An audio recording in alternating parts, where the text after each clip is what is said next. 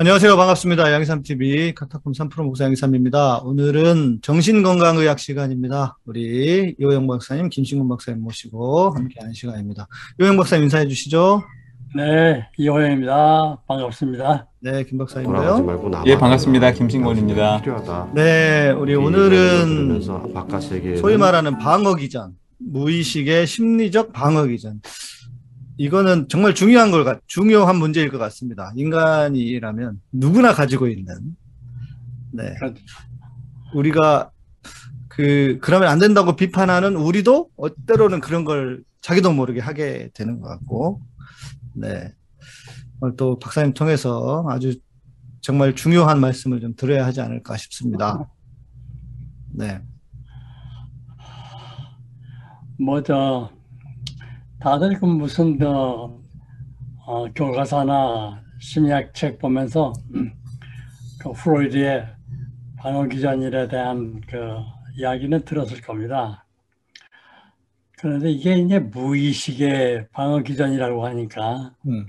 그 우리가 모르게 무의식 중에 우리가 하고 있는지도 모르게 자기에게 숨기면서 하는 이제 자기 방어인데요. 네. 근데 이게 아 되게 그왜 이런 방어 기전을 쓰게 되느냐 할 것 같으면요. 우선 이제 자기가 그 해결할 수 없는 풀 수 없는 갈등 음. 갈등이 있을 적에 그 심리적 타협으로 타협으로 이렇게 방어 기전을 씁니다. 뭐 프로이드가 처음 얘기할 적에는 뭐 전혀 개념이 다릅니다. 그때는 이제 소위 그 어, 성 발달의 그 이론을 가지고 네. 그 성기 성- 소위 성기 단계 제일 마지막 단계 오기 전까지 있는 여러 가지 성적인 이제 그 소위 부분 본능 예를, 예를 들면 뭐 어, 성행위를 보는 거에 대한 어, 욕구 또 본능 또는 노출 본능 뭐 이런 것들 또 그중에는 이제 그 발달 단계에서 이제 소위 그 양성 성이 양 양쪽으로 그 갖게 되는 그 양성 시기에서 소위 그 동성애적인 욕구 이제 그런 것들 이런 것들이 의식에 나올까봐 음. 그걸 막느라고 방어한다 해가지고 제일 먼저 프로이드는 억압 의식에 못 올라오게 하는데 그걸 얘기했는데 이제 프로이드의 딸인 아나 프로이드가 이제 그걸 다 정리를 해가지고 네. 억압뿐이 아니라 음. 그 외에 여러 가지 이제 이따 이 아홉 가지를 제정했는데 뭐 지금은 뭐 거기에다가 많이 늘어가지고서 뭐뭐 스무 개라고 하는 사람도 있고 뭐 열두 개라고 하는 사람도 있고 뭐 그렇습니다. 선생님이 어, 네. 전에 그 안나 프로이드 직접 만나 보신 적이 있으시다고 네. 그러셔서 전- 딸. 네. 예. 전공의 때 아나 프로이드가 여름마다 이제 우리가 있는 정신 분석 그, 그 연구소에 왔습니다. 와서 아 저보고 그 케이스를 내라고 그래요. 아나 프로이드한테. 그래서 이제 아주 바짝 긴장해서 이제 준비를 해서 케이스를 냈었죠. 그래서 그때 이제 어, 그분의 이제 그 소위 지도를 받은 한 시간 동안 받은 일이 있는데 네. 저에게 아주 영광입니다. 오. 어쨌든 간에 이 프로이드의 딸이 이제 그 방어 기전을 잘 정리를 했어요.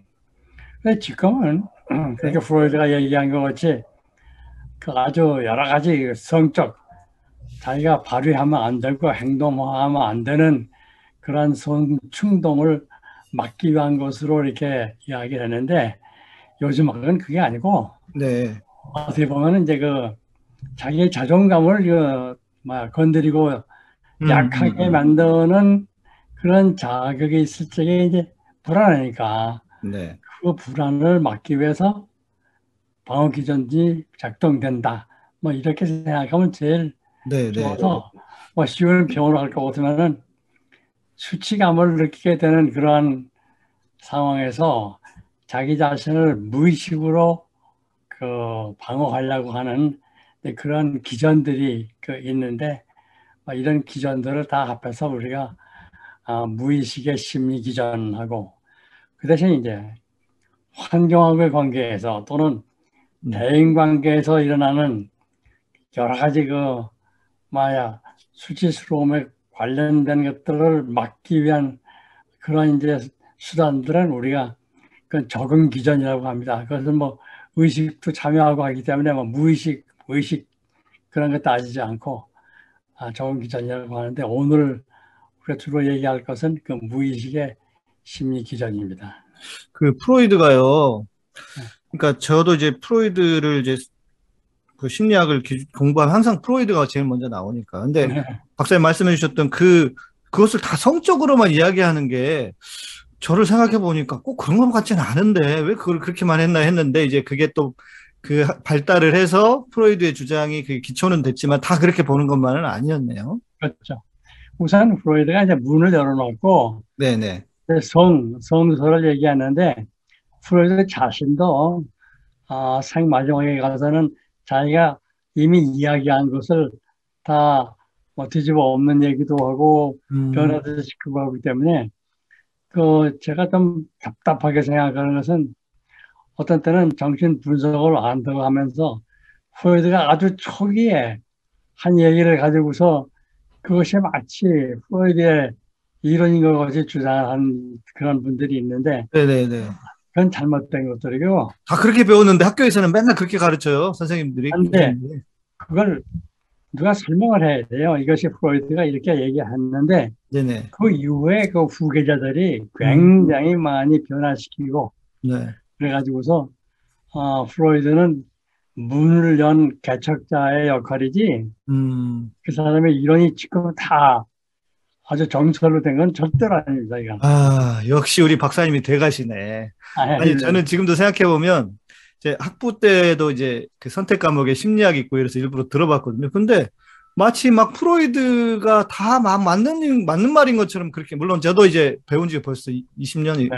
30년이 넘었네요. 그렇긴 하지만 그래서 야 이게 심리학이 이게 맞나? 이래 이런 의심을 좀 들 수밖에 없었는데 근- 근데 이제 가끔 이제 그 생각하다 보면은 프로이드의 이론이 떠올라서 이야 그 시대의 사람이 이런 얘기를 했구나. 네네네. 해서 동조하는 아주 놀라는 경우는 많이 있습니다만은 네. 그 프로이드가 자기 일생 동안에 그 자기 스스로가 이렇게 변하고 또 고치고 한 그러한 내용들을 좀 알아야 음, 그리고 그 후에 여러 사람들이 분석하는 사람들이 고치고 특히 이제 환경하고의 관계를 또 종합시켜 가지고서 네. 이론을 바꾸는데 그 좀 성만 가지고 얘기하는 것은 그것은 나 지금 안 합니다 그런 건. 음, 그리고 그럼에도 불구하고 그 프로이트가 가지 우리에게 준 가장 큰 선물이라고 하는 것은 이제 인간의 무의식이 있다는 사실. 예, 의- 전에는 이제 의식만 가지고 모든 인간의 행동이라든지 삶을 이렇게 해석했었는데, 어, 사실은 의식보다 무의식이라는 게 더 크다라고 하는 사실을 굉장히 큰 인류의 전환점을 가진 어, 그런 선물을 우리에게 줬기 때문에 그 이후에 프로이트 이후에 모든 사람들, 심지어 프로이트를 거부하는 사람들조차도 무의식을 거부하진 않지 않습니까? 요즘에? 어느 누구도?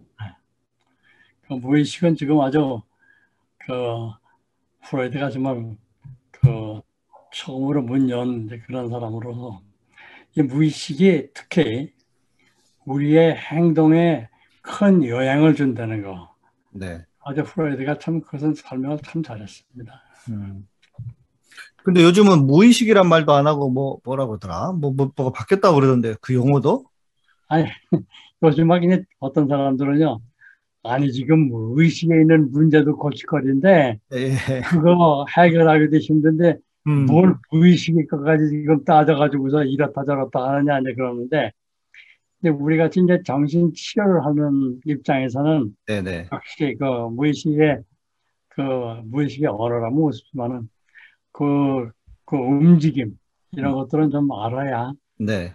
그 상대방을 이해하는 데 도움이 됩니다.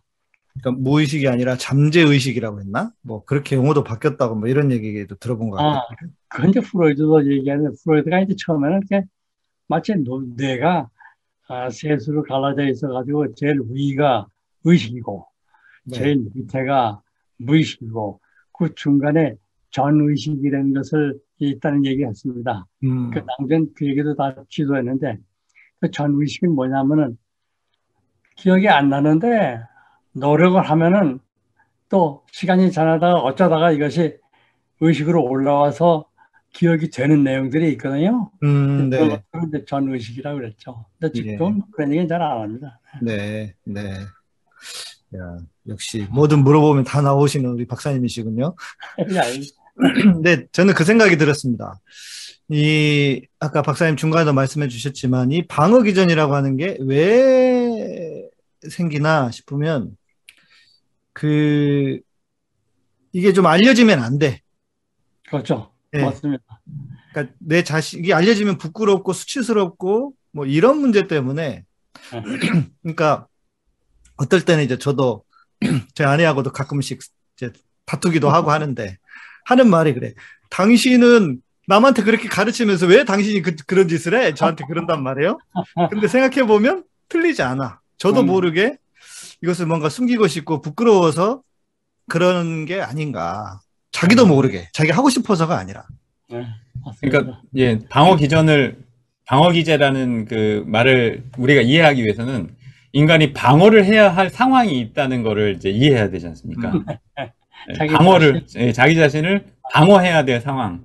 그러니까 자기의 자아라든지 어떤 그런 것들이 존재를 하고 그다음에 상황 자체가 그런 것들에 노출되는 어떤 상황인데 방어를 해야 되는 상황 자체가 그런 그 방어 기제를 사용할 수 있는 바탕이 되지 않겠습니까?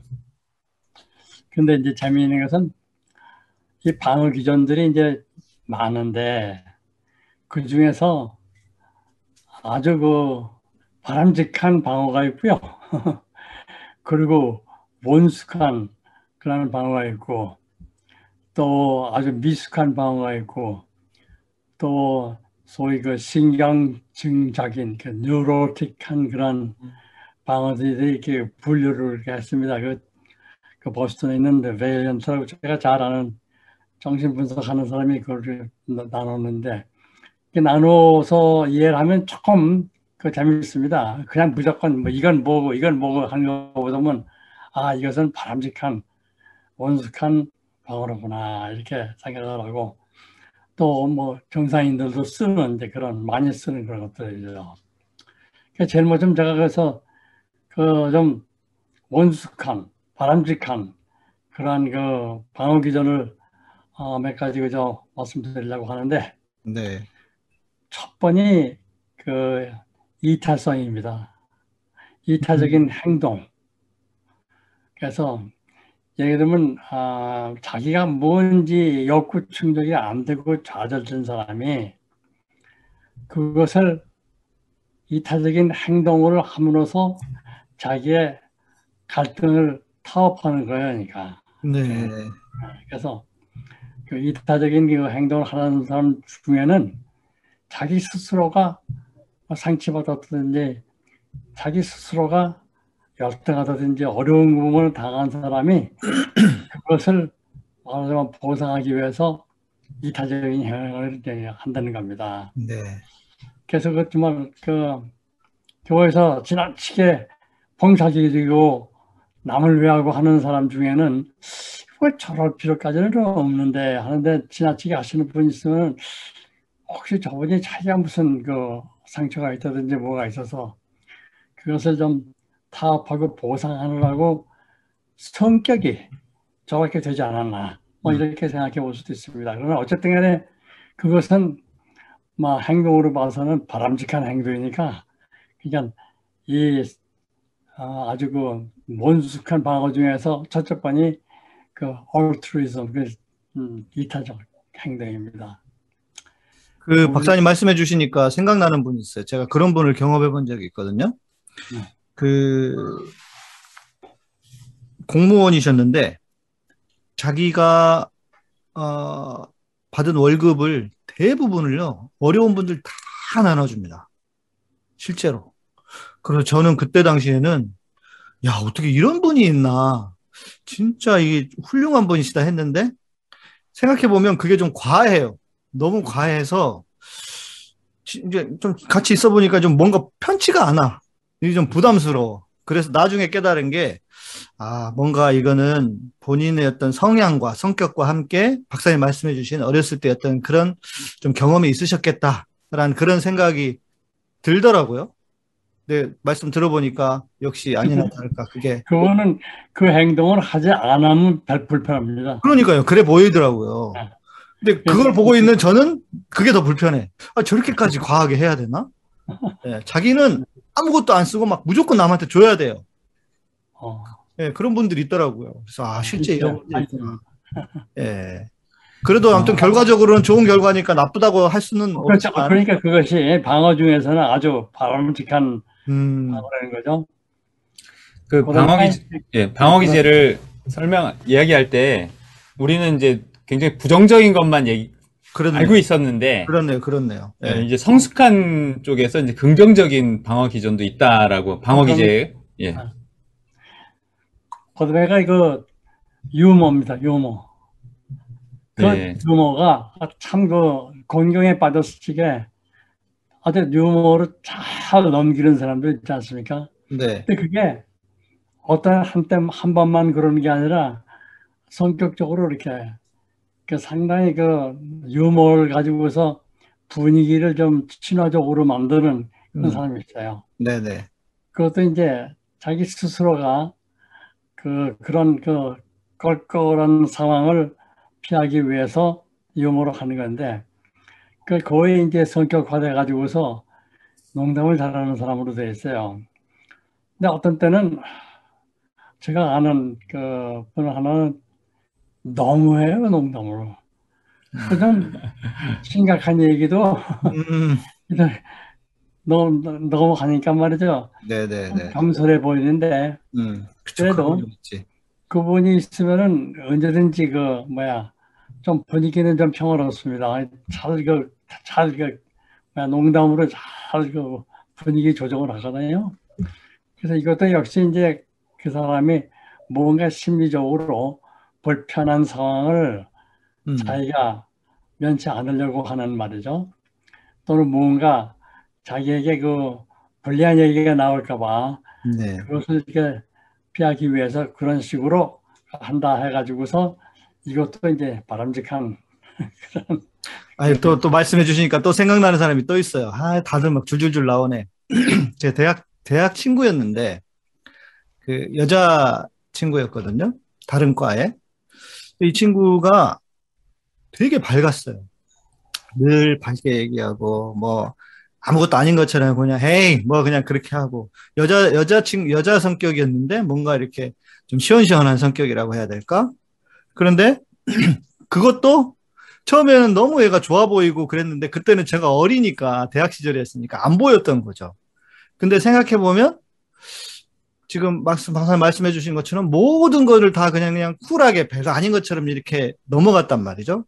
근데 제가 나중에 커서 생각해 봤어요. 아, 제가 어떤 상처 같은 게 있어가지고 또 그거를 직면하기가 힘드니까 그래 계속 그런 식으로 넘어가지 않았을까 생각을 했는데 아니나 다를까 다른 친구 통해서 들어보니까 그런 아픔 같은 게 좀 있었더라고요. 예, 그게 또 말 생각이 나네요. 말씀해 주시니까. 예. 그리고 저 같은 경우는 그 경험이 경험이 있는데 사실 제가 뭐 이렇게 농담을 잘하거나 이렇게 하지 않거든요. 웬만해선 좀 뭐 유머러스하거나 이런 이야기들을 별로 안 하는데 제가 언제 그랬냐면 우리 군대에 저, 저희 갔을 때 음. 이 군목들이 훈련을 받거든요. 그래서 목사님, 스님, 이 신부님들하고 같이 훈련을 받는데 그 훈련 받을 때 육군 3, 4관 학교에서 훈련 받을 때 그 상황이 굉장히 스트레스풀했어요. 그렇죠. 제가 지금까지 생각해 보면 인생의 가장 그 정말 기억에 남을 만큼 스트레스풀했는데 그때 저희 방을 같이 쓰던 저희 동기들이 깜짝 놀란 게 제가 굉장히 막 유머를 해가지고 그 사람들 웃기고 재미있게 만들고 막 그랬던 거예요. 제가 그 상황에서 음. 그러니까 이제 우리 방 같이 쓰는 그 내무실 같이 쓰, 쓰던 동기들은 깜짝 놀랐어요. 제, 저는 제가 저렇게 그 웃기는 애가 아닌데 왜 저기서 계속 저기를 쓰는가. 음. 저도 생각해 보면은 그때 가장 제가 힘드니까. 어떤 힘들고 위기 방어사 방어를 해야 되는 그 스트레스 상황이니까 저도 모르게 계속해서 이 유머 유머러스한 저기들을 만들고 그걸 해서 이 긴장을 해소하고 막 어, 그렇게 했던 경험이 나오고 그 이후로는 그렇게 뭐 어디서 야, 유머하지 않는데 그리고 뭐 또 얘기를 들어보면 심지어 그 유태인들이 가스실로 들어가면서 그렇게 유머 유머러스하게 저기를 했다는 거예요. 그 위기 상황의 죽음의 측면에서 그런 방어 기전들이 어, 저, 저 같은 경우 그런 개인적인 경험이 있습니다. 음. 근데 저는 여기서 궁금한 게 박사님 그러면 그런 사람도 있겠지만 스트레스를 받으면서 막 더막 심각하게 이런 경우들이 있잖아요. 어, 그런 것은 어찌 보면 지금 우리 김 박사님 말씀하신 것들은 뭔가 자기의 자존감이나 내면이 그래도 어둡지 않고 밝은 사람이기 때문에 그런 방식으로 나오는 게 아닐까 는 생각이 좀 얼핏 들었거든요. 그러니까 예를 들면 술을 먹어서 어떤 사람은 술 먹고 막 웃는 사람도 있다 그러고 어떤 사람 맨날 울기만 하는 사람이 있다 그러잖아요. 네. 네. 근데 그 술은 그 어, 기본 감정을 과장시켜 줍니다. 아, 그러니까 술 먹기 전에 벌써 우울하고 말이죠. 예. 그 우울을 벗어나려고 하던 사람은 이 술의 효과가 오히려 그걸 더 심하게 만들어서 울게. 시키는구나. 어. 예, 예. 그러나 가벼운 가벼운 뭐 스트레스나 이런 것들은 이제 술 마시면은 그게 제거가 돼 가지고서 이제 더 유쾌하게 되고 그러죠. 그러니까 네. 그 기본을 가지고 있는 감정이 뭐냐에 따라서 음, 어, 술 먹는 사람들이 술 먹고 나서의 효과가 이제 예, 이래저래 이제 달라 달라집니다. 또 네. 관찰해 보면 재밌습니다. 음, 아니, 이제 제가 왜 술 얘기는 왜 말씀드렸냐면, 제가 목사 안수를 받기 전에 술을 한번, 꼭- 술을 한번 먹어본 적이 있어요, 일부러. 네. 무슨 맛인지 알아야지, 이게 술이라는 게. 그래서 소주를 한 반 병을 먹어봤나? 처음으로 먹어본 거죠. 처음이자 마지막으로. 그런데, 와, 기분이 너무 좋더라고요. 음. 아, 이게 진짜 막 땅바닥이 막 올라오고 이러는데, 그래서 제가 그때 막 웃으면서 막 그렇게 했던 것 같아요. 이거 너무 재밌다고 신기하다고 막 그러면서. 그런데 이제 제가, 그래서 제가 생각을 했던 게, 아, 내가 기본적으로 다행이다. 내가 내면이 그렇게 어두운 사람이 아니구나라고 생각을 했었는데, 그게 아니라 그때의 감정이었네요. 그때의 감정.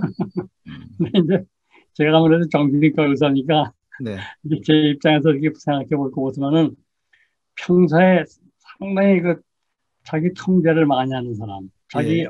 자기 볼게 억압하고 자기를 너무 조심하고 통제하고 하는 사람, 이런 사람은 술의 효과가 이런 통제를 없애줍니다. 음, 그렇기 때문에 무슨 그 기분을 좋게 해준다는 것보다는 소위 그 모든 자기 자신을 억제하는 거 이니비션 음. 하는 그 기전을 풀어주기 때문에 어떤 사람은 그래서 막 술 먹, 술 먹고 폭행하는 사람도 있죠. 네네네네. 막 규제가 풀려가지고 말이죠. 음. 그리고 어떤 사람들은 그 규제가 안 풀려요. 술 먹고. 그리고 오히려 또 그 술이 무슨 또 효과가 있냐면 그 진정 효과가 있기 때문에 그 억제 작용을 더 강화시켜 주는 경우도 있습니다. 네. 그래서 사람에 따라서 이 반응이 다른데 지금 안 목사님, 그양 목사님 말씀 들어보고 평소에 상당히 자기 통제를 너무 많이 하시지 않나 그런 생각이 들었습니다. 그렇습니다. 네. 그, 아, 어느 정도는 하고 살겠죠. 목사니까. 아, 그러면서 아, 목사님인데 아이고. 근데 그렇다, 그렇다고 해서 저는, 아, 저는 이런 건 있어요. 제가 평소에 의도적으로 제가 목사라는 생각을 잘 안 하고 삽니다.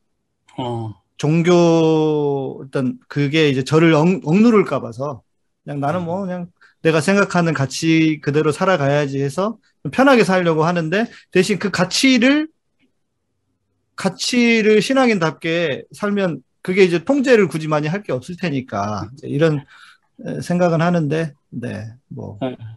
네. 다행히 아직까지 큰 사고는 안 쳤, 안친 것 같습니다.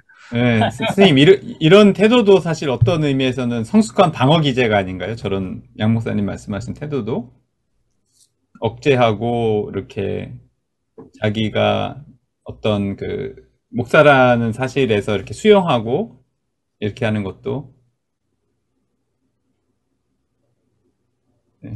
어떻게? 예, 지금 양 목사님 말씀하신 이런 태도도 일종의 성숙한 방어 기제가 아닌가, 방어 기전이 아닌가. 네. 네. 그, 그 다음에 이제 또 하나 그, 어, 아주 원숙한 방학 기전은 뭐냐면 네. 승화입니다. 승화. 승화. 영어로 이제 sublimation이라고 그러죠. 승화. 그 그건 뭐냐면 이제 보통 우리가 이렇게 방어 기전을 얘기할 적에 방어 기전의 제일 기본은 소위 억압, 그 repression이라고 그래 영어로는 무의식에서 의식에 올라오는 걸 못 올라오게 하는 그 누르는 네, 네, 네. 뭐 네. 그런데 근데 프로이드는 상당히 그 사람이 물리적인 생각을 하기 때문에 이게 그러려면 억압을 하려면은 에너지가 들지 않겠느냐. 음, 그렇네요. 그래서 그것이 이제 사람을 이제 피곤하게 만든다는 거죠. 이게 자꾸 이게 에너지가 드니까. 네, 네. 그런데 이 승화의 경우는 그 에너지가 문화적으로 고상하고 상당히 가치가 높은 어떤 행동이나 그 어떤 무슨 예술 같은 그런 그 행동으로 이것이 승화가 됩니다. 음. 예를 들면 뭐, 뭐 베토벤이 무슨 뭐 아, 어, 예, 예, 예. 먹어가지고서 이렇게 저가서 이 음. 고민을 많이 했어요. 근데 그 베토벤이 고민했을 적에 작곡한 그 작품이요. 전원 전원 교향곡입니다. 음, 상당히 이렇게 그 아주 정말 아 정말 전원적이고 아주 예, 작곡하지 않습니까? 예. 또그 무슨 폭풍이 오고 폭풍 후에 무슨 하나님에 대한 감사 뭐 이런 것들이 다 들어있는데 이런 작품을 그가 이렇게 고민할 때 내놓았다는 것은 이건 이제 소위 sublimation 승화가 작용하기 때문에 그렇다. 음, 또 밴 고흐도 이제 그 아주 뭐 좀 거의 좀 어, 무슨 뭐 간질이 있었다고 그러고 그러는데 자기의 고민을 이렇게 그 그림에 그려가지고서 이제 그것을 그 사람들이 볼 수, 보고 이제 그 자기를 좀 이해할 수 있게 이렇게 만든다. 뭐 이런, 이런 것들, 예, 그것도 다 승화라고 보고 있고요. 저는 그 많은 정말 목사님들이 정말, 정말 어려운 지경에서 사- 자라나신 분들, 이런 분들이 이렇게 그 일생 동안을 봉사하기 위해서 그 목회자가 된다는 것도 저는 이것도 아이고, 어, 승화라고 봅니다. 네. 이 승화를 그 쓰는 그러한 이제 방어를 우리가 제일 그 방어 기전 중에서 바람직한 방어 기전으로 이렇게 보고 있습니다. 음, 그 정치인들 중에 어렸을 때 너무 가난해 가지고 그 가난과 싸우면서 또 가난하다 보면 아무래도 계속 뭐 억울한 일을 당하기도 하고 그런데 자기가 그 삶을 경험해서 이것이 아 이제 이런 세상을 좀 바꿔보겠다라고 하는 이제 그 자기네 개, 자신의 개인의 경험을 공적인 어떤 그 변화로 추구하는 그래서 요즘 이제 유, 행하는 말이 공익 추구형 인간, 사익 추구형 인간인데 그러니까 정치인들 중에 이렇게 공익 추구형으로 변화되면 너무 좋은 거잖아요. 그렇죠. 예. 근데 이제 어떤 경우는 그걸 경험한데도 그냥 그렇게 승화시키지 못하고 가난했으니까 돈을 더 모아야지. 예. 이렇게 가면 이건 비극이 일어나는 거니까. 개인에게도 그렇고 온 사회에게도 그럴 텐데 그런 생각이 옆에 좀 들었습니다. 예. 승화. 자 이제 좀 뭐야 좀그 미숙한 방어 기전 좀 들어가 보죠. 네. 네. 뭐 제일 흔히 많이 것이 소위 부정입니다. 부정, denial, 부정. 부정. 예. 이게 부정은 이제 그, 어, 뭐, 그, 제일 좋은 예는요, 자기가 약한 거, 자기가 약한 것을 부정하면서 오히려 강한 사람 같이 이제 그렇게 행세하는 거죠. 근데 네. 어린아이들이 이제 그 뭐야, 아직도 조그맣고 뭐, 그날픈 아이들이, 남자아이들이 그 슈퍼맨의 그 뭐야, 지장을 하고서 또는 옷을 입고서 이렇게 자기가 아주 슈퍼맨 같은 강력한 사람이라고 행세하는 태도가 부정의 한 예입니다니까. 음. 그래서 그냥 나는 아니다. 뭐 알코올 중독자들이 난 그 알코올 중독이 아니다 하는 것도 부정이지만은 진짜 그 아나 프로이드가 얘기한 그 부정의 뜻은 그것을 부정할 뿐만 아니라 그 정반대의 태도를 보이는 것. 이것을 이제 그 부정이라고 그랬어요. 음. 그러니까 여기서 한 가지 좀 내가 이것은 좀 어, 방송을 삼가해야 될 것 같은데 일단 그 프로이드가 한 얘기니까 또 그게 사실인지 아닌지 하는 것은 아직도 잘 모르니까 말 말씀드리는데 프로이드는 뭐라고 그랬냐면 아, 성이 발달하는데 그게 이제 발달하는 단계 단계마다의 과제가 있어요. 네. 네. 뭐좀 어, 줄여서 얘기할 것 같으면은 그 단계 중에 하나에 또 사람이 성적으로 완전히 성기를 중심으로 한 그 섹스가 되기 전에는 여러 가지 다양한 모습의 소위 부분 본능적인 성적인 그런 어, 특징들이 있습니다. 예. 그 중에 하나가 뭐냐면은 그 성적으로 아주 남자로서 성기에 모든 것이 집중된 아주 섹스, 소위 그 영어로 제니탈 섹스라고 하는데 그것이 되기 전에는 양성, 여자하고 남자하고 양성적인 단계도 있어야 하냐. 음, 그리고 그 프로이드는 그 중에서 특별히 동성애적인 그런 그 충동도 있다는 거예요. 음, 그런데 이제, 자라면서 아버지를 닮고 나- 남자는 아버지를 닮고 네. 또 그래가지고서 이제 성이 이제 굳어져 가지고서 남자 아이가 되는데 소위 그 latent homosexuality라고 그래가지고 그런 단계를 지나면서 겪었던 어떤 기억들이나 그런 내용들이 기억에 남아 있어요. 이렇게 무의식에. 그런데 음. 이게 소위 그좀 남자면 남자둬야 되고 이제 그러는데 좀 남자답지 못한 남자들은 뭔가 남들이 자기를 동성애적인 성향이 있는 남자로 보지 않을까 하는 두려움이 있어요. 음, 근데 그것을 이제 부정하려면은 동성애를 공격해야 돼요. 난 아니다. 네. 그래서 어떤 사람들은 그 동성애를 반대하는 사람을 그 호모포빅, 그 동성애에 대한 공포증으로 생각합니다. 음, 네. 그러니까 공, 공포증을 이제 극복하기 위해서 부정하기 위해서 이것을 자기가 특별히 동성애자를 공격하고 미워하고 그래서 자기가 아니라는 것을 강조하는 태도 음.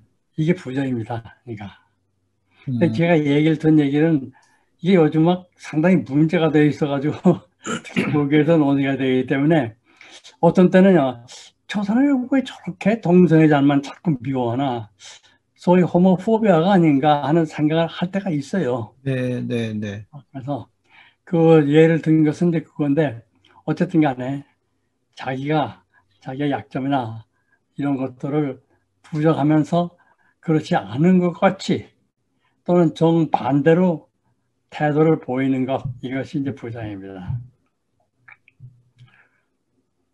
그러면 지금 예를 들어서 한국 교회가 그렇게 동성애에 대해서 저렇게 반대를 목소리를 높이는 것도 아, 뭐 그 전체적인 교회 메시지였던 것도 있겠지만 그 개인의 어떤 결국은 몇, 몇 명이 이제 그렇게 목소리를 내면서 목사들이 성도들이 이렇게 동조해 가고 하는 거니까 심리적인 어떤 것도 그런 있겠네요. 생각이 듭니다. 근데 예. 그걸 뭐 실제로 분석을 해보지 않으면 사실 모르는 네. 거죠. 네, 네. 어쨌든 간에 그 뭐 그렇게 저 그러니까 예를 들면은 아, 동성애자가 와서 나한테 얘기를 건다고 그래봐요. 네. 그런데 자연스럽게 그냥 같이 음. 그 얘기할 수 있으면은 그거야 뭐 좋은 거죠. 네, 네. 그런데 옆에 오는 것도 싫어하고 기피하고 말이죠. 음. 그리고 그렇게 그 미워하고 적대시하고 하는 그것이 오히려 뭔지 이 사람이 음. 자기가 감추려고 하는 것을 사실 감출 것이 없어요. 그런데 자기가 남들이 그렇게 볼까봐 그것을 이제 정반대의 태도로 어, 보이는 것을 우리가 부정이라고 그러는데 강한 부정. 그렇죠. 그러니까 강한 부정이죠. 그러니까 이제 이게 너무 지나치게 그 예를 들면 동성애자를 미워하고 적대시하고 죄인이라고 하는 것도요. 그좀 조심해야 돼요. 왜냐면 우리 저 좀그 그래도 좀 정신과적인 지식이 있는 사람은 어? 저 사람 저 왜 저러지? 음, 해가지고 이 부정 기조로를 볼 가능성이 있거든요. 예, 그러겠네요. 그래서 이게 펄펄 날뛰고서 이렇게 할, 할 필요가 없어요. 뭐 그냥 그런 사람 그러고 나오고 다르고 네. 뭐 그런 거지. 그걸 그렇게 내세워 가지고서 물론 이제 성경에 그렇게 말씀이 쓰여 있으니까 이제 그렇게 하겠지만은 그런 거 한번 그 그분 그런 분들이 이런 걸 한번 고려해 볼 필요가 있어요. 그러니까 이제 강하게 너무 너무 극단적으로 부정을 한다는 것은 예, 그것은 어떻게 보면 자기를 방어하는 방어 기제 하나라고 봤을 때는 본인이 가지고 있는 그런 성향에 대한 네. 방어라고 볼 수가 있기 때문에 오히려 동성애 문제에 대해서 지나치게 과민하게 방어를 하는 사람들은 자기의 무의식은 의식적으로는 안 그럴지 몰라도 무의식적으로는 그러한 그 성향이 있다는 사실을 알고 있을지도 모른다는 음, 그러니까 추측인 것이죠. 그럴 필요도 없는데 또 굳이. 자기가 동성애자도 아닌데 나는 아니다 하는 나는 아니다 하는 거죠 나는 음, 그럴 필요가 없나 아니다라고 할 필요가 없는데 그것을 하는 것 그것이 이제 부정이죠 이제 근데 뭐 그건 그뭐 동성애를 반대하는 사람들이 다 그렇다는 것은 아니고 네. 그런 심리 기전이 깔려 있다 또 깔려 있는 경우가 있다는 그런 얘기입니다. 이런 것도 있지 않을까요? 어떤 문화적인 수용이라고 해야 될까? 생각해 보면 저는 어렸을 때는 동성애자다 그러면 내가 막 미워하고 막 그러진 않았는데 좀 싫었던 것 같아요. 왠, 그냥, 아, 그 자체가 싫어. 좀, 좀, 아니, 나는 내가 좋아, 좋아하거나 그럴 이유도 없고. 그런데 최근에는, 어, 그런 분들이 이제 많이 나오기도 하고 밝혀지기도 하고 하니까, 어, 저도 그냥 수용을 하게 되는 것 같아요. 그래서 이전에 뭐 싫어했던 감정도 별로 없고, 그냥 예를 들어서 그런 분들이 뭐 저랑 찾아와서 이야기를 한다. 그럼 저는 그냥 너무 자연스럽고 편안하게 얘기할 수 있을 것 같거든요. 네. 어렸을 때는 그런 경험들이 많이 없었으니까 그랬는데, 그렇게 이제 정상적이면 그냥 자연스럽게 그렇게 될 수 있는데, 굳이 과하게 막 그렇게 싫어하고 혐오하는 것은 그 사람 자체를, 그 사람 자체가 의심받을 수 있다. 아, 그리고 또 그거는 이제 문화적인 건데 실제로 그런 혐오를 부추기는 사람들의 영향을 많이, 많이 받는 경우에 만나보지 않은 사람들이 상당히 많습니다. 실제로 그렇죠. 동성애 그, 그 그런 게이들을 어, 개인적으로 만나보거나 관계를 가져보지 않은 사람들인 경우에 그런 경우가 많아요. 막연하게. 막연하게 그런 어떤 그런 거에 경험을 해보면요. 뭐 미국에서는 뭐 대통령 후보 나와서 셋째 한 사람도 동성애자고 이 CNN에 나오는 뭐 앤더슨 쿠퍼나 무슨 연예인들은 아주 많고요. 특히 예술하는 분들에게는 아주 많습니다. 이건 그래서 그게 너무 보편화되니까는 뭐 나 게이다, 나 레스비안이다 이렇게 아주 선언을 하고서도 이렇게 하니까 뭐 그 별일 없는데 저도 사실 뭐 그 동성애 환자들도 있었고 또 저 같이 일하는 간호사나 사회사학과에 그 동성애자들이 있었어요. 근데 참 일들 열심히 하고 괜찮은 사람들이라 저런 사람들을 이렇게 미워할 필요가 뭐 있나 차별할 필요가 뭐 있나 그런 생각을 많이 했죠. 네. 아, 그다음에 또 넘어갑시다. 네. 그다음에는 이제 그 퇴행, 퇴행이라는 게. 있어요. 퇴행. 네. 위로. 이건 이제 그 소위 그 인격 발- 발달사를 조금 이해를 해야 돼요. 우리가 이제 어렸을 때부터 뭐 둘에서 두 살이면 두 살, 네 살이면 네 살, 그때 그때 인생 주기에서 극복을 해야 될 과제가 있지 않습니까? 그래 그 극복을 해야지. 그 예를 들면은 어, 기저귀를 차고 다니는 아이하고 기저귀를 안 차고 다니는 아이의 신분 차이는 대단하거든요. 음. 그래서 그게 극복을 하고 하고 해가지고 우리가 지금 이렇게 성인이 되는데 이 단계에서 내가 다 원숙하게 된 그런 사람이라도 만약에 어떤 어려운 일이나 스트레스를 받았을 적에 말이죠. 자기가 그 전 단계 또는 그 전전 단계 좀 더 편안했던 상태로 퇴행을 합니다. 음. 근데 이 퇴행은요, 어느 정도는 정상이에요, 정상. 음, 네, 네. 저도 이제 그, 뭐야, 정신치료 할 적에는 하루 종일 그 환자 골치 아픈 얘기 잘 참고 들어, 집에 들어오면은 파죽음이래요, 파죽음이. 그러면 말이죠. 텔레, 텔레비전에서 심각하게 하는 프로그램을 보기도 싫어요. 뭘 보느냐면 프로들 곤투시 앞 해가지고 한 놈이 그냥 KO로 쓰러지고 하는 걸 보면은 좀, 좀 마음이 시원하거든요. 이건 뭐냐면은 내가 그런 어린 시절, 어린 시절에 좋아했던 그 놀이, 뭐 이런 것을 좋아했던 단계로 내가 다 잠시 퇴보를 합니다. 그런데 이 퇴보가 너무 오래 가면은 계속되면 그것은 병이에요. 그러나 또 그 다음날 아침 되면은 또 마땅하게 잊어버리고 내 직장에 가서 이제 환자들 얘기를 들으면은 그 퇴보는 나에게 좀 휴식을 주는 거거든요. 그런데 이게 오래 가면 문제입니다. 자, 예를 들면 이제 어, 어느 부인이 남편한테 되게 욕을 먹었어요. 싸우고. 그래서 이제 그냥 집을 뛰쳐나와가지고서 자기 그 어머니한테 갔어요. 그 퇴행이거든, 퇴행. 자기 어머니한테. 네. 그 보호받는 입장으로 간 거죠, 이제. 친정 어머니한테. 네. 친정 어머니, 뭐 시어머니한테 갔다가 큰일 나죠. 친정 어머니한테 갔다고 그러는데, 그러고 나서 뭐, 어머니가 이제, 야, 그래 돌아가. 했다든지 자기가 또 후회를 해가지고 다시 돌아가면은, 그건 뭐 임시적인 퇴행인데, 거기서 안 돌아가면 큰일이죠. 예, 예. 뭐 이혼 문제도 나오고 그러게 돼.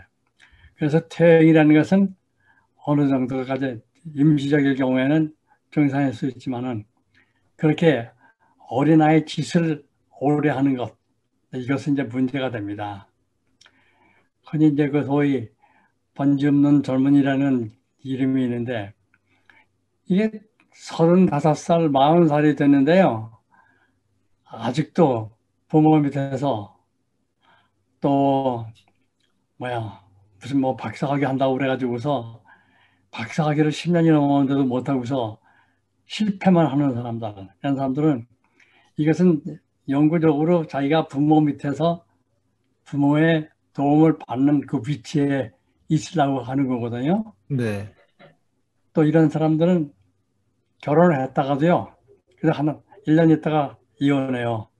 이혼해 가지고서 음. 소위 실패한 사람이 돼가지고서 집으로 돌아와요. 네. 그래가지고 또 집에서 보호받고 있죠. 이런 것들이 이제 소위 그 퇴행입니다. 음. 근데 그 정신장애 중에서 조현병 같은 그런 병은 퇴행된 행동이 아주 고정이 돼가지고요. 아. 거기서 못 벗어나는 거. 그러니까 그 어른의 가치가 아니라 어린 시절에 그 사는 형태로 음. 후퇴하는 것. 음. 그것을 이제 소위 조현병의 증상의 특징이라고 합니다. 그래서 그런 경우는 이제 그 심한 아, 정신장애가 되는 거죠. 그런데 요즘 이런 사람들이 너무 많아지지 않았습니까? 예전보다 더? 어찌 보면. 소- 소위 말하는 이제 마마보이. 네. 그리고, 그게 문제입니다. 왜 또더 많아요? 네. 아이는 아이를 하나나 둘밖에 안 나니까 그거 그 아이 그거 지켜줘야지. 네. 또 이게 또 문제는 뭐냐면 부모가 또 놓아주질 않는 게 있어요. 맞아요. 탯줄을 안 끊어. 어. 예. 그래가지고서 그냥 그 뭐야 아들을 그 장가 버려놓고서 매일 가서 돌봐주는 어머니가 또 있잖아요. 맞습니다. 예. 그거 아주 그저 퇴행을 아주 그 키워주는 거죠. 음, 네, 네, 네. 그래서 요즘 막그 아이가 하나 둘 되기 때문에 소위 과잉 보호를 하기 때문에 네. 그래서 퇴행적인 적이 많이 있습니다.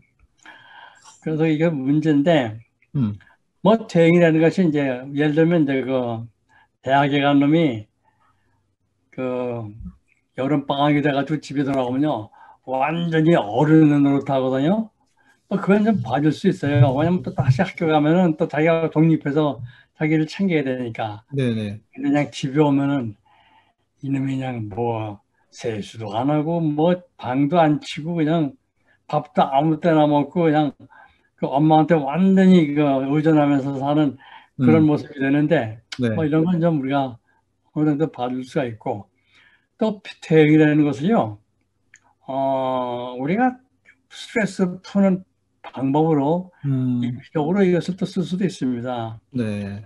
제가 미국에서 그 수련 받을 적에 유명한 아주 그 정신 분석 학자가 모리스 카탄이라고 아주 유명한 사람인데 아주 권위적이고 그런 사람인데 아, 이 사람이 야구 시합 이, 이 수분요 그 홈런 치는데 그 뒤에가 그룹을 가지고 끼고 있고요 그 애들하고 싸워요 그거 받으려고 그 우리가 보고 아니 세상에 저분이 어떻게 저렇게 음. 할수 있느냐 하는데 그것도 일종의 이제 그 퇴행 중에 하나죠. 네. 근데 그런 뭐 귀엽게 봐줄 수가 있죠. 그러니까 음. 음, 저 사람이 정말 익살 부린다 할 수 있죠. 그런데 이게 오래 가면 그건 문제가 됩니다. 그 요즘에 그 좀 인간관계에 있어서도 어 좀 어린애처럼 땡깡 부리는 사람들이 있어요. 특- 특정한 관계에 있을 때. 그래가지고 막 자기 의견을 관철하는데 뭐 합리적인 얘기를 하지 않고 막 자기 주장만 한다든지 그렇게 하면서 좀 어린애처럼 막 그 그렇게 하면서 관심을 유도하고 그러면서 그 마치 그 다른 사람들의 배려를 요구하는 그런 관계들, 그것도 이제 좀 퇴행, 퇴행적인 어, 그런 방어 기제를 갖는 분들이 꽤 많이 보이더라고요. 어, 그다음에 이제 또 그다음에 네, 박사님 그 전에 제가 궁금한 게 하나 네. 말씀드리고 싶은 게 여쭤보고 싶은 게 어, 우리가 살다 보면 그뭐 대단한 건 아니라도 그 작은 일탈 아까 이제 말 그분이 이제 말씀을 하시니까 제 생각이 나가지고 어떤 작은 일탈 정도는 살면서 좀 필요한 거잖아요. 스트레스를 풀 수도 있고 그렇죠. 어. 아, 뭐 예를 들어서 목사가 어디 뭐 그 룸사롱 가가지고 술 마신다 이제 이런 거는 아니지만 좀 작은 일탈 정도는 오히려 우리에게 더 유익한 게 아닌가. 맞습니다. 크리스찬들은 늘 이렇게 박스에 가둬놓고 그 안에서만 살아가게 요구를 하잖아요, 교회가. 네. 그러다 보면 자기도 모르게 그런 스트레스를 받게 될 것이고, 그러면 잘못하면 그게 이제 폭발을 할 수도 있고, 뭐 폭발 안 하더라도 남에게 이렇게 좋지 않은 영향을 미칠 수 있을 텐데, 그 그런 일탈에 대한, 일탈에 대한 어떤 그 부정적인 거? 이거는 조금은 우리가 좀 그, 바꿔야 되지 않을까 생각을. 아, 그건 아주 정말 옳으신 말씀인데요. 예. 이건 사실 주변 사람들의 문제예요. 음. 그 목사님들이 이제 뭐 예를 들면서 어디 가서 좀 맥주를 마셨다고 하면은 야단 나거든요. 그거. 큰일 나죠. 큰일 나죠. 예. 그런데 사실 제가 그 상상인데요. 목사님들이 여러분들 두 목사님들도 그 신가대학교 동창생들하고 만나면 네. 좀 풀릴 것 같아.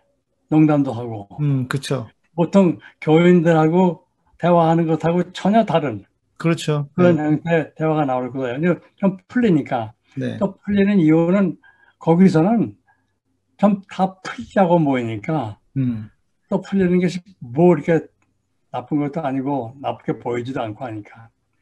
그런데 네. 교인들이 문제인 게 제가 다니던 교회에서도 그한그 목사님 젊은 목사님이 무슨 그 행사하고 나서 그 애들하고 같이 가가지고서 애들이 맥주 마시는데 자기도 한 잔 마셨어요. 음, 그랬더니 또 그 젊은 아이 중에서 누가 또 찔러? 부모님한테 일러 일러 가지고서 네. 그래가지고 나가라고 그랬어요. 나가라고. 딸려요. 예. 그래서 우리 교인들이 목사한테 얘기했습니다. 아니 이런 거를 그 뭐야 내쫓으면 어떡하느냐. 그래가지고 말려가지고서 이제 그분이 이제 있게 됐는데 그 다음부터 뭐 그분이요 창피해가지고 자기가 그만두고 나갔어요. 아유, 내가 이러군. 난 이건 정말 그야말로 되게 좋지 않은 현상이라고 보는 게 너무 판단적으로 말이죠. 목사님들은 마치 다 이렇게 아주 그 딱 그 틀에 박은 그런 생활을 해야 되는 거다. 이렇게 기대를 하니까 거기에 따를 수 없어 가지고서 그 목사님도 정말 내가 보기에는 굉장히 고생하세요. 제가 그 고등학교 친구가 뭐 많지는 많이 만나진 않는데 지방에 있는 친구들 가끔씩 전화 오고 하면은 이 전라도 쪽은 하, 이렇게 욕들을 많이 하는지 진짜 이게 뭐 욕을 안 하면 말이 안 되는 정도로 그래서 이제 어떤 경우는 너무 좀 심하게 하는 거 해서 내가 야 그만 좀 해라 그러는데 그렇게 하니까 그 친구가 저한테 목사지만 그쪽 교회 다니는 친구였거든요. 근데 목사지만 막 저한테 이놈저놈 하고 그래요. 그러면 저도 야, 빠 하면서 저도 막 이놈저놈 하면서 막 그러거든요. 그러면 야, 씨 목사가 이렇게 욕을 해도 돼? 그러면 지는 막 욕을 하면서. 근데 저는 그 이런 거죠. 친구니까 그냥 어렸을 때 친구니까 또 지가 먼저 나 저한테 이제 지금 이제 욕도 하고 하니까 저도 이제 비슷하게 이제 그렇게 말을 하는데 그러면서 뭐 풀린다 풀린 풀린 풀린다기보다도 이제 그런 그냥 그냥 그런 게 나쁘지 않은 것 같은 거죠. 그렇죠. 네, 근데 이제 목사 일반 목사님 같으면 큰일 나지. 그런 놈을 아예 그냥 친구를 끊어버리죠. 네, 네가 나를 대 욕을 해 하면서. 그러니까 이제 신, 신학교 동창들 만나고 그러면은요. 옛날 그 시절로 돌아가는 느낌이에요. 그렇죠, 맞아요. 우리가 약간 이제 시계 바늘을 글로 돌려가지고 이제 예 그때 마인드를 갖고 대화를 나눠도 다 되니까 음, 그래서 뭐 아까 목사님 말씀한 양 목사님처럼 욕 욕도 나오기도 하고 옛날로 돌아가서 그런 어떤 태행들을 하- 하기도 하는데 그게 뭐 일탈해보다는 이제 목사들이니까 다 교회에서는 그냥 어른들로 취급을 받잖아요. 음. 근데 본인은 애들이었거든요. 그때 당시에는 우리가 벌써 30년이 지났지만은 그때 당시에는 우리가 어린이 같은 막 신학교 갔을 때 그 마인드를 이해하고 그런 대화를 할 수 있는 그런 계층이 그런, 그런 정도밖에 없는 것이고 그래서 제가 알고 있는 목사님들 중에도 이제 이런 취미들을 많이 활용을 해요. 뭐 게임하는 분들도 있고요. 어린애들처럼 저기 하는 거를 그런 혼- 여럿이 만나서 못하니까 혼자서 그렇게 하는 경우도 있고 이렇게 시계 바늘을 살짝 살짝 돌리는 거죠 옛날로 옛날 노래 좋아하는 분들도 있고 뭐 밴드 좋아하는 분들은 그런 거다 하는 분들도 있고 그렇, 그렇더라고요 스포츠 하는 분들도 있고 음. 또 우리 시청자분들이 오해하실까봐 참고로 제가 하는 욕은 심한 욕은 아니고요. 이, 이 새끼 저 새끼 정도입니다. 그 위에 욕은 안 합니다. 이제 아유 뭐 이왕 하시려면 뭐 좀 심한 욕을 하셔도 돼요. 그래야 좀 뭐야 카타르시스가 좀 되죠. 확 풀리고. 그죠? 이 스트레스 많은 그 정치가들 특히 대통령들이요 사석에서는 입에 담지 못할 욕들 해요. 음, 제일 욕을 심하게 한 분이 존 F 케네디입니다. 어, 근데 다들 이해를 한 게 저 사람이 그래도 여기서 이렇게 쌍소리를 하고 그래야 바깥에 나가서 대통령 면목을 세우지 해서 그게 장점으로 보였지 단점으로 보이지 않았다고 그래요. 뭐 그런 얘기가 있는데. 그 다음에 또 뭐 하나 생각할 게 이제 그 미숙한 방으로서 투사가 있으면 투사, 투사. 프로젝션. 아. 프로젝션 네, 이것은 뭐냐면은 예를 들면요 음식을 입에 넣어가지고 이렇게 달면 맛있고 달면은 삼켜서 내걸 만들고 쓰면 뱉는 거, 그 뱉는 것을 투사라고 그래요, 그러니까. 음, 근데 이게 그냥 일반적인 그런 투사가 아니라 많은 경우에 대상이 있어요. 그래서 사실은 내가 저 사람을 미워하는데 저 사람이 나를 미워한다고 생각을 해. 음, 네. 그리고 늘 남 탓이에 모든 게 다 남 탓이에. 음, 그래가지고 저 사람이 잘못했다고 그러는데 사실은 자기가 그런 잘못을 했던지 할 가능성이 있던 사람이 자기는 이렇게 바람직스럽지 않은 욕구는 없다는 식으로 해가지고 뱉는데 남에게 받아요. 남에게. 음. 그러니까 이제 그 내 탓, 내 탓으로 하자는 그 운동도 이제 그런 점에서 자기가 다 자기 것으로 그렇게 만들지 남을 비난하고 남을 적으로 만들고 그 네, 그러서는 안 된다는 얘기입니다. 이 투사라는 것은 쓰는 사람이 있어요. 그러니까 근데 보통 사람들은 어쩌다가 이렇게 쓸 수도 있지만 말이죠. 이 프로- 투사를 노상 쓰는 사람들이 있는데 아주 그 대인관계가 어렵고요. 참 같이 무슨 일하기가 참 어렵습니다. 그러니까 이게 만일 권력 관계에서 어, 나보다 더 큰 권력을 가진 사람이 이렇게 되면 진짜 힘들 것 같아요. 그렇죠. 견딜 수 있을까? 이 쉽지 않을 것 같은데 이런 사람들은 진짜 만나면. 네. 아랫사람 탓을 하겠죠. 자기가 잘못해도 다른 다른 구조 뭐 다른 아랫사람들 탓을 돌려 돌려 가지고 책임을 전가하고 이렇게 되겠죠. 그러니까요. 최악의 리더인데, 최악의 상사인데. 아, 사실 그 뭐야, 그 이것은 뭐 언론에 나온 얘기들이니까 제가 하는데 전 그 트럼프 대통령이 투사한다는 얘기를 언론에서 많이 비난했어요. 음, 자기 잘못을 남의 거로 늘 트럼프 대통령은 늘 남이 잘못했지 자기가 잘못하는 일이 없잖아요. 그러니까. 결국 그거는 미성숙의 미성숙의 상징 아닙니까? 그렇죠. 그리고 이것은 신앙은요, 이게 그 편집증이 됩니다. 신앙은. 음, 자기가 늘 남, 남이 나를 비호하고 남이 나를 해치려고 한다 생각해가지고 편집 중에서는 그, 그 쓰는 기- 방어 기전이 투사입니다. 예. 네. 저는 개인적으로 이 투사 프로젝션을 이해하기가 참 어렵더라고요. 어, 어느, 어느 때 그걸 투사로 봐야 되는지, 이 남의 시각을 통해서 이렇게 하면서 자기를 합리화하는 그런 태도로 보이는데, 어, 투사 방어 기전을 사용하는 사람을, 이렇게, 아, 이게 프로젝션을 하는구나라고 딱 알아채기가 어떤 때는 좀 어려운 경우가 있는데, 선생님, 어떻게 그거를 좀 판단할 수 있을까요? 그 투사는 좋은 것도 투사랍니다. 음, 네, 네. 네. 투사한 게 아니라 그렇기 때문에 투사는 나쁜 거 자기가 자기가 어, 가지고 있으면 그러니까 안 되는 거 이런 것을 남에게 돌리는 것을 가지고서 우리가 투사라고 그러지 보통 좋은 것들 왔다 갔다 하는 것을 좋은 것 투사하는 것에 있어서는 우리가 그걸 문제로 삼지 않는데 이것이 그 좀 입맞추어한 디펜스가 된 이유는 이게 병하고 관련이 있기 때문에 그래요. 그래서 음. 편집증, 남을 의심하는 그러한 성격의 사람들, 이런 사람들이 그 투사를 많이 쓰기 때문에 그것을 이렇게 뭐야 미숙한 그러한 방어로 이렇게 지급을 합니다.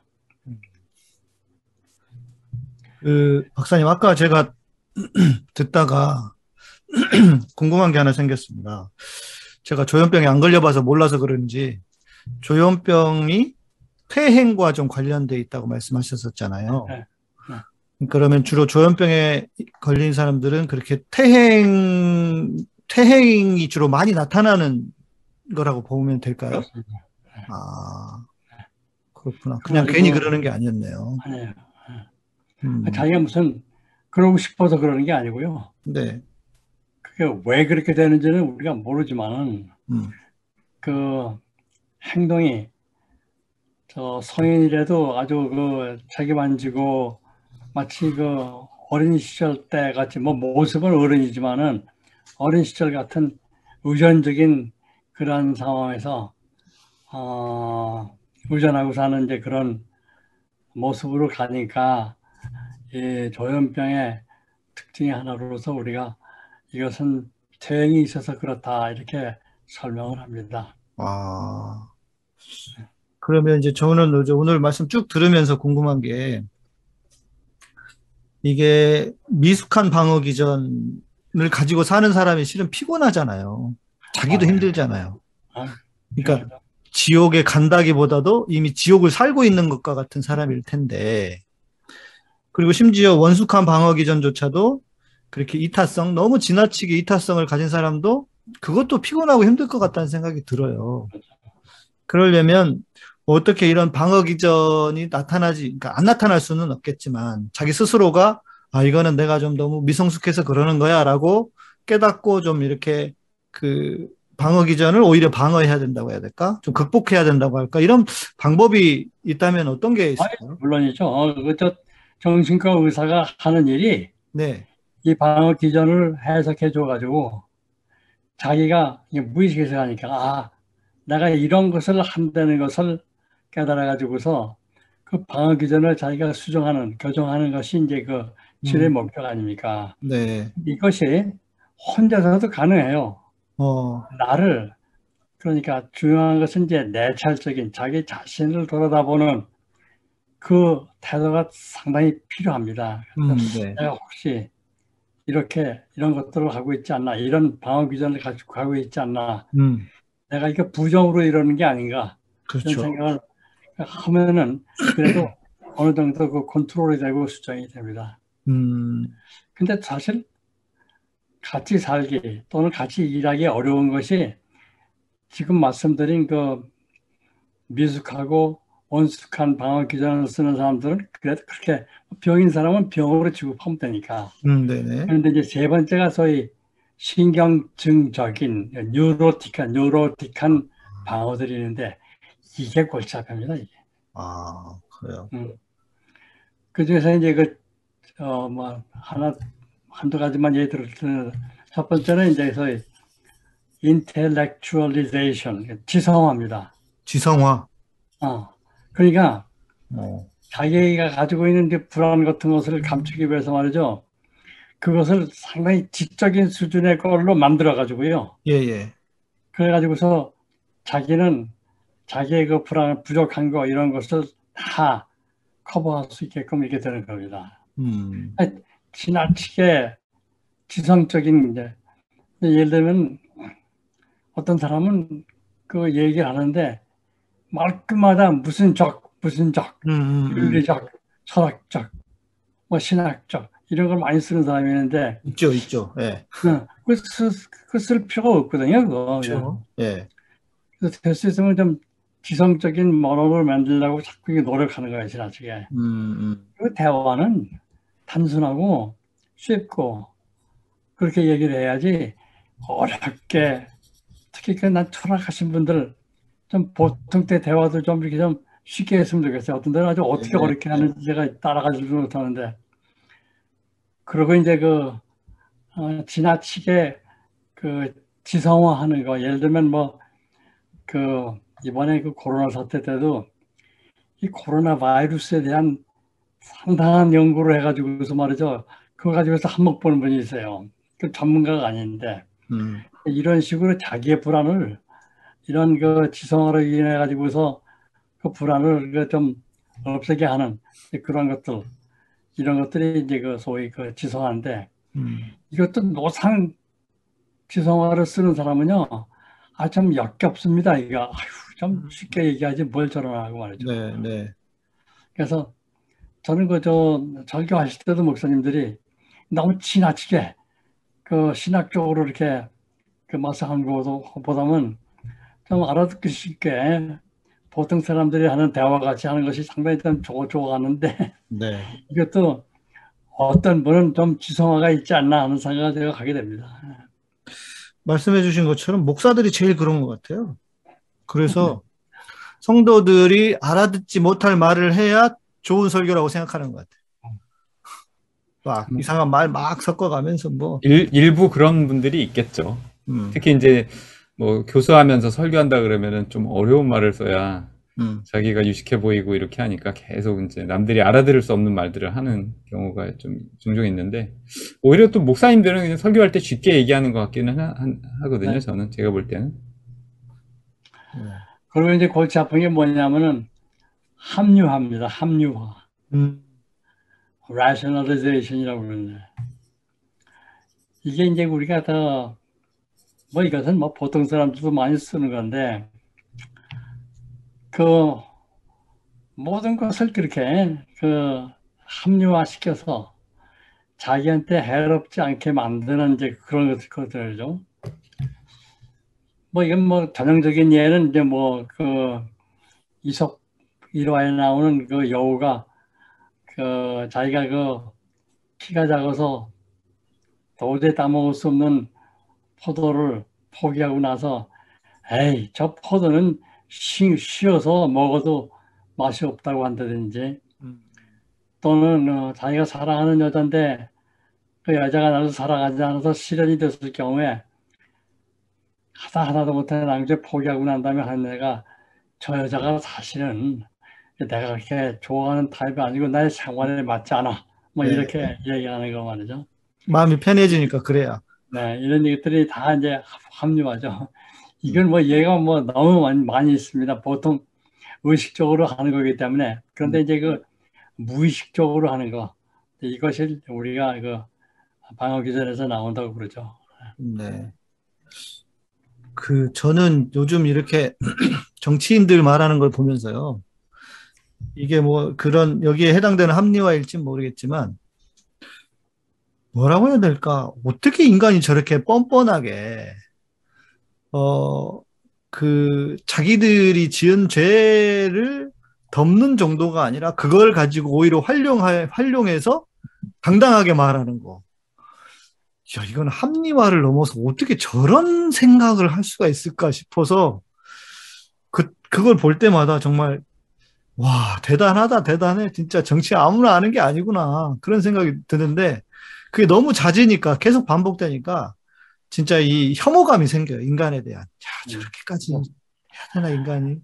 아주 이제 지금 말씀드린 그 미숙한 방어 또는 그 신경증적인 방어는요, 얘는 제일 많이 있는 데가 정치입니다, 정치.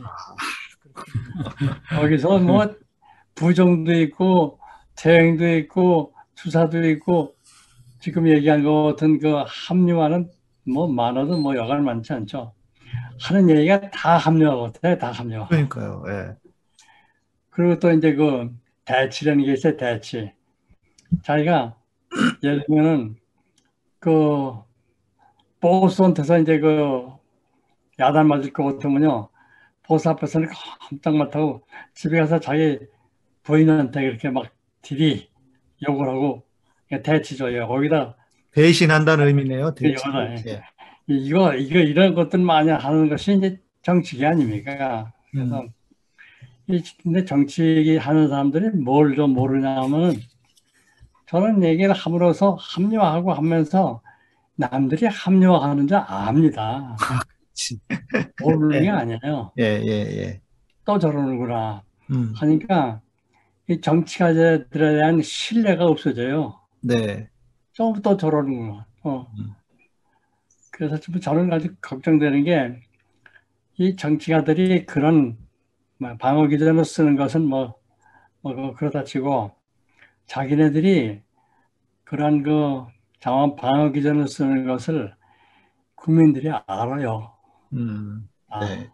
그러니까 참 그래서 어, 어떤 때는 정말 좀그 망신스러울 때가 있습니다. 아, 아, 저런 분이 어떻게 정치를 하나, 저런 분이 어떻게 우리 나라를 위해서 국민을 위해서 일을 할 수 있나 하는 생각이 들죠. 그 정치인들은 좀 DNA가 다른 것 같습니다. 부끄러움을 승화시키는 DNA를 가지고 있는 게 아닌가. 제가 저희가 가지고 있는 제일 큰 의문이 그거예요. 저 사람들이 그렇지 않은데 정치를 해서 저렇게 되는 건지, 네. 워낙 저런 분들이 정치를 하는 건지, 참, 와, 잘, 잘알 수가 없어요. 아, 참. 뭐 범죄까지도 최근에는 이제 범죄까지 합리화가 되니까요. 예, 명백하게 법을 어기고 뇌물을 받고 뭐 이런 것들도 뭐 합리 자기 이게 무의식적인 합리화이기 때문에 사실 그걸 스스로가 결백하다고 믿, 믿는다는 게 또 더 문제고. 예, 그리고 뭐 거짓말을 계속 하면서도 그 거짓말이 결국에는 대의를 위해서 합리화한다고 계속해서 이제 믿어버리고 그러니까 거짓말이 계속 쌓이기도 하고 그런 것 같습니다. 아, 제가 하나 빠뜨렸는데 미숙한 방어 중에서 뭐가 있냐면 소위 그 뭐라고 그러나? 행동화? 영어로는 액팅아웃이라고 그러는데 자기의 그 모순이나 자기의 문제를 갈등 이런 것을요 행동으로 법- 행동으로 나타내요 그냥 어, 그래가지고 행동으로 하면서 자기의 갈등은 없어져요. 아, 그러니까 그 소위 그 사이코패스 아, 반사회적인 인격에서 이제 이런 게 있죠. 그냥 탁 못된 행동으로 그 하면서 자기는 마음이 편해요. 반대의 경우도 있는 것 같아요. 뭐냐면, 그, 제가 이제 오랫동안, 뭐 벌써 저도 한 10년째 됐는데, 교회 개혁을 위해서 싸운다. 하는데, 진짜 행동을 너무 잘하는 분이야. 뭐든, 뭘 하든지 간에 그 현장에 있는 사람인데, 가만히 지켜보니까, 저 사람의 내면이 그렇게 건강한 사람 같지가 않아요. 그래서 제가 그때 깨달은 게 뭐였냐면, 아, 저 사람은 저거를 해야 마음이 편안한 사람인가 보다. 네. 심지어 또 제가 어떤 걸 발견했냐면, 대형교회 목사를 막 비판을 해요. 그런데 그 이유가 화가 나는 거야. 왜냐? 나도 저렇게 저 자리 가면 헤쳐먹을 수 있는데 저놈만 해먹는 것 같거든.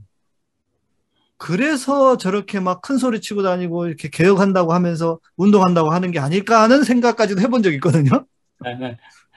네, 맞습니다, 진짜. 어, 그 행동이, 그 행동이 말이죠. 자기의 갈등을 다 그냥 없애버리는 그런 이제 그 사람들이 있는데, 네. 이게 이제 심하면은 이제 그건 그 소위 그 사이코패스, 또 이제 경계성 인격 장애에서도 이제 그렇습니다. 음, 그뭐 나쁘다고 생각하면 그냥 행동으로 그냥 탁, 탁 파괴적인 행동을 보이니까요. 네. 그래서 이런 것들이 이제 그, 그 뒤에 있고 뭐 그 이외에도 무슨 그 특별한 정신 장애하고 관련된 방어들은 몇개 있습니다만은 음. 어, 예를 들면 이제 그 취소라는 게 있어요. 취소. 박사님 말씀 이- 지금까지 듣는 것만 해도 피곤해요. 이렇게 여기 이, 이- 이렇게 사람들이 하는 것만으로도 피곤한데 또 취소? 취소. 자기가 뭘 그 뭘 한 것을 이렇게 취소시키려고 하는 행동이 아, 강박 행동에 있어요. 강박 행동. 예, 예. 그래서 예를 들면은 그 자기가 손이 더럽다, 손에 균이 묻었다고 자꾸 강박 관념이 생기면요, 네, 네, 네. 그거 위해서 그냥 하루에 몇 번씩 씻는 거죠, 그러니까. 그러니까요, 취소다고 그게. 예. 음. 뭐, 뭐, 그, 네. 어, 제, 제 질문이 하나 있어서 그런데요, 선생님. 이 방어 기제 자체를 낮추는 방법이 이제 방어 기제가 기본적으로 불안 때문에 많이 이렇게 증폭이 되고 불안 때문에 생기기도 하고 그렇지 않습니까? 이제 이 불안 그 레벨을 불안을 좀 낮추면은 방어 기제가 나타나는 게 좀 적어질까요? 아니면 어떤 영향이 있을까요? 어, 그참 좋은 질문인데요. 이 제 개인의 의견으로는 사람이 자존감이 높아지면요. 또 확고한 자신감이 있는 사람은 말이죠. 방어 기제를 안 써요. 또 써도 정말 임시적으로 쓰고 그렇죠. 그런데 일단 부족한 사람들이 다쓸 거거든요. 그래서 우선 그 사람이 좋아져야 돼요. 그러니까. 그러면은 이 방어 기제가 필요가 별로 없습니다. 음. 그리고 써도 약간 임시적으로 쓰고 말고 말이죠. 그래서 지금 긍정 심리학에서는 강조하는 게 뭐냐면 사람 참 비난하고 그러지 말고 그 사람의 자존감이 상하지 않도록 충고를 해도 막 칭찬을 하면 고래도 춤춘다고요. 칭찬을 해주고 긍정적인 것을 자꾸 강조를 해야지 부정적인 것을 자꾸 끄집어내 가지고 비난할 것 같으면은 그러면은 결국 자존감이 떨어지니까 이런 방어 기전을 더 쓰게 된다. 그렇게 생각을 하거든요. 그래서 요즘하고 이제 정신치료의 방향이 어디로 가냐면 자꾸 나쁜 거 꼬집어내 가지고서 이거 나쁘다 나쁘다 나쁘다 하지 말고 음. 그 사람의 좋은 점을 찾아가지고서 그것을 강조해주고 나쁜 것을 고칠 때도 우선 일단 처음에는 좋은 것 지적해주고 좋아지게 해주고 그러고 나서 그런데 우선 이제 슬쩍 그 비판적인 것을 소개해주면은 더 잘 그것을 받아들인다 해가지고 이제 그런 식으로 접근을 하죠. 아, 오늘 저는 말씀을 들으면서, 야, 참 인간이 너무 뭐랄까, 복잡하다.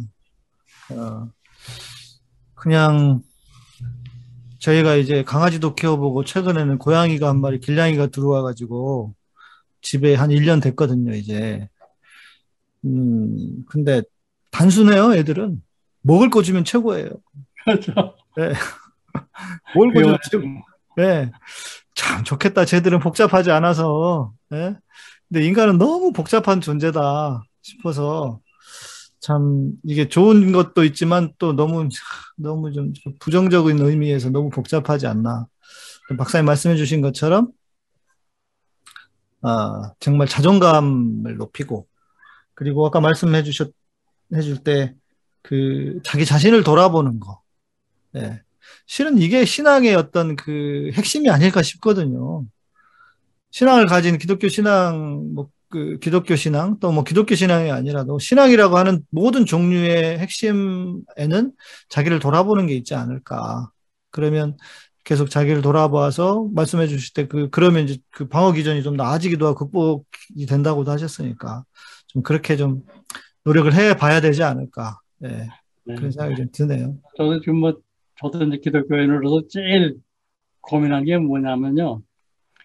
아, 우리가 다 죄인이다 하는데, 아, 이거 우리 자존감을 좀 올려줘야지. 음, 그냥 죄인으로 해가지고서 그냥 자존감을 땅에 떨어뜨려 놓고서 말이죠. 그리고 그냥, 아유, 맨날 회개한다고 눈물 흘리고 하는 그런 길을 갈 필요가 뭐 있나 하는 생각이 저희 신앙에서 정말 고민 중에 하나입니다. 그래서 네. 좀더 그 긍정적인 음. 그런 면으로 우리가 종교가 좀 가야 되지 않나 하는 생각이 들어서 그런 의미에서 그런 의미에서 그좀 원죄설이 좀그 걱정이 됩니다. 음. 네, 원죄설을 인정하면서도요, 그게 네. 가능한 것 같아요. 그러니까 저도 어. 이제 어찌 보면 제가 가지고 있는 그 메시지 중에 하나가 박사님 말씀해 주신 그런 건데, 너무 죄인이라고만 하지 마라. 교회가 너무 좀 심하잖아요. 그러니까 올가매기 위한 하나의 수단과 방법으로.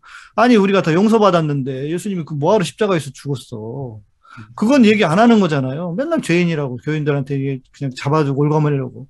이걸 말하지 않는 게 어, 안타까운데 죄인이면서 동시에 우리는 의인이다. 이게 늘 우리에게 있으면 어, 그것도 극복이 가능하지 않을까 싶습니다.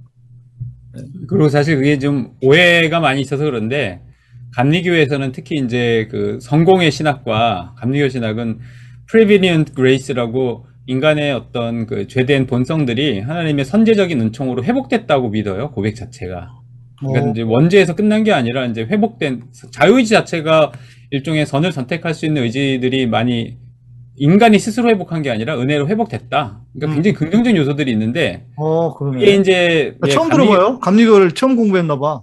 아, 그렇죠. 이제 그게 가- 요즘 감리교가 그냥 장로교를 따라가 버려가지고 아, 아. 칼빈주의로 가니까 칼빈주의적 감리교가 돼버렸어요. 우리 우리 감리교랑 성공엔 그렇지 않은데 음, 그러니까 이제 자꾸 이렇게 죄성만 강조하고 막 그러는데 음. 사실은 이제 선제적인 은총이 그 웨슬리나 그런 웨슬리 신학이나 감리교의 어떤 핵심입니다. 긍정 긍정적인 그러니까 이제 인간이 하나님과 협, 협력할 수 있다 이렇게 보는 거죠. 인간이. 네.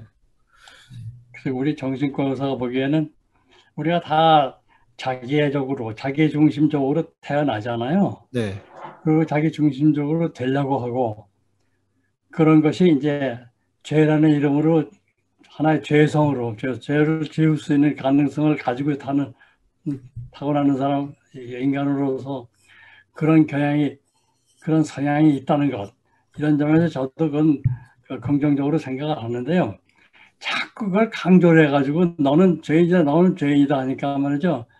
어, 그럼 나를 어떻게 하란 말이냐 하는 생각이 들어요. 어, 음. 그래서 좀 그 너무 어, 모르겠어요. 신도들을 컨트롤하기 위해서 그러는 건지 또는 그렇게 해가지고 많은 사람들이 오히려 정말 그 저자세로 수동적인 모습으로 교회에 잘 복종하라고 그러는 건지 그건 잘 모르겠습니다만 어쨌든 간에 좀 그런 강조는 좀 죄인이라는 강조는 좀 덜 했으면 좋겠어요. 네.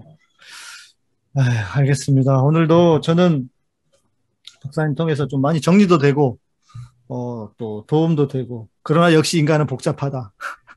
이, 이런 결론이었는데 어, 아마 우리 시청자분들도 어, 도움이 좀 많이 되시지 않았을까 싶고 또 우리 이 시간을 너무 기다리고 좋아하는 분들이 계세요. 네, 그래서 어, 박사님께 늘 감사드리고 또 저희는 다음 시간에 또 뵙도록 네. 하겠습니다. 제가 끝나기 전에 뭐 제가 한, 한마디 한, 한다면은, 네, 어, 이제 저는 이거 오늘 이야기를 들으면서 물론 이- 이거는 이제 개인의 무의식에 대한 이야기이기 때문에 이게 적절하게 다 적용이 안 될 가능성이 있지만은 이 한국 교회라고 하는 어떤 그 큰 틀에서 볼때 기독교라고 하는 무의식, 한국 교인들이 한국 기독교가 가지고 있는 무의식이라는 집단적인 차원에서 이걸 적용해 보면 한국 교회가 가지고 있는 위기들이 지금 내적인 모순에서 나타났다고 저는 보거든요. 음, 외적인 이유가 아닌데 맞아요. 그 어떤 불안한 상황이 지금 돼버렸단 말이죠. 뭐 코로나 상황이기도 하지만 사실은 이게 코로나 이전에도 한국 교회는 계속해서 위기를 겪고 있었고 네, 또 교인들 자체가 이제 좀 디클라인 되는 이제 교인 전체 숫자가 줄어들고 교회 쇠락하게 되는 그런 위기들을 했을 때 어 그거를 부정하는 부정 방어 기전을 사용했거든요. 이게 아니다라고 음, 많이 해, 해요. 아니다. 우리가 이제 계속해서 부흥하고 있다라고 하는 시- 현실을 부정하고 또 퇴행 현상이 일어나거든요. 왜냐면 옛날 70년대에 다시 부흥회로 막 돌아가려고 그래요. 맞아요. 이게 이제 교회 자체가 지금 겪고 있는 불안하니까 옛날에 잘 됐던 걸 다시 한번 해보려고 음, 뭐 어, 은사운동, 뭐 부흥회 무슨 이걸 다시 해보려고 하고 또 투사도 활- 활용을 해요. 예를 들면 그- 이건 우리 문제가 아니라 정부가 잘못해가지고 어, 정부가 무슨 정책을 교회를 탄압해가지고 이렇게 됐다.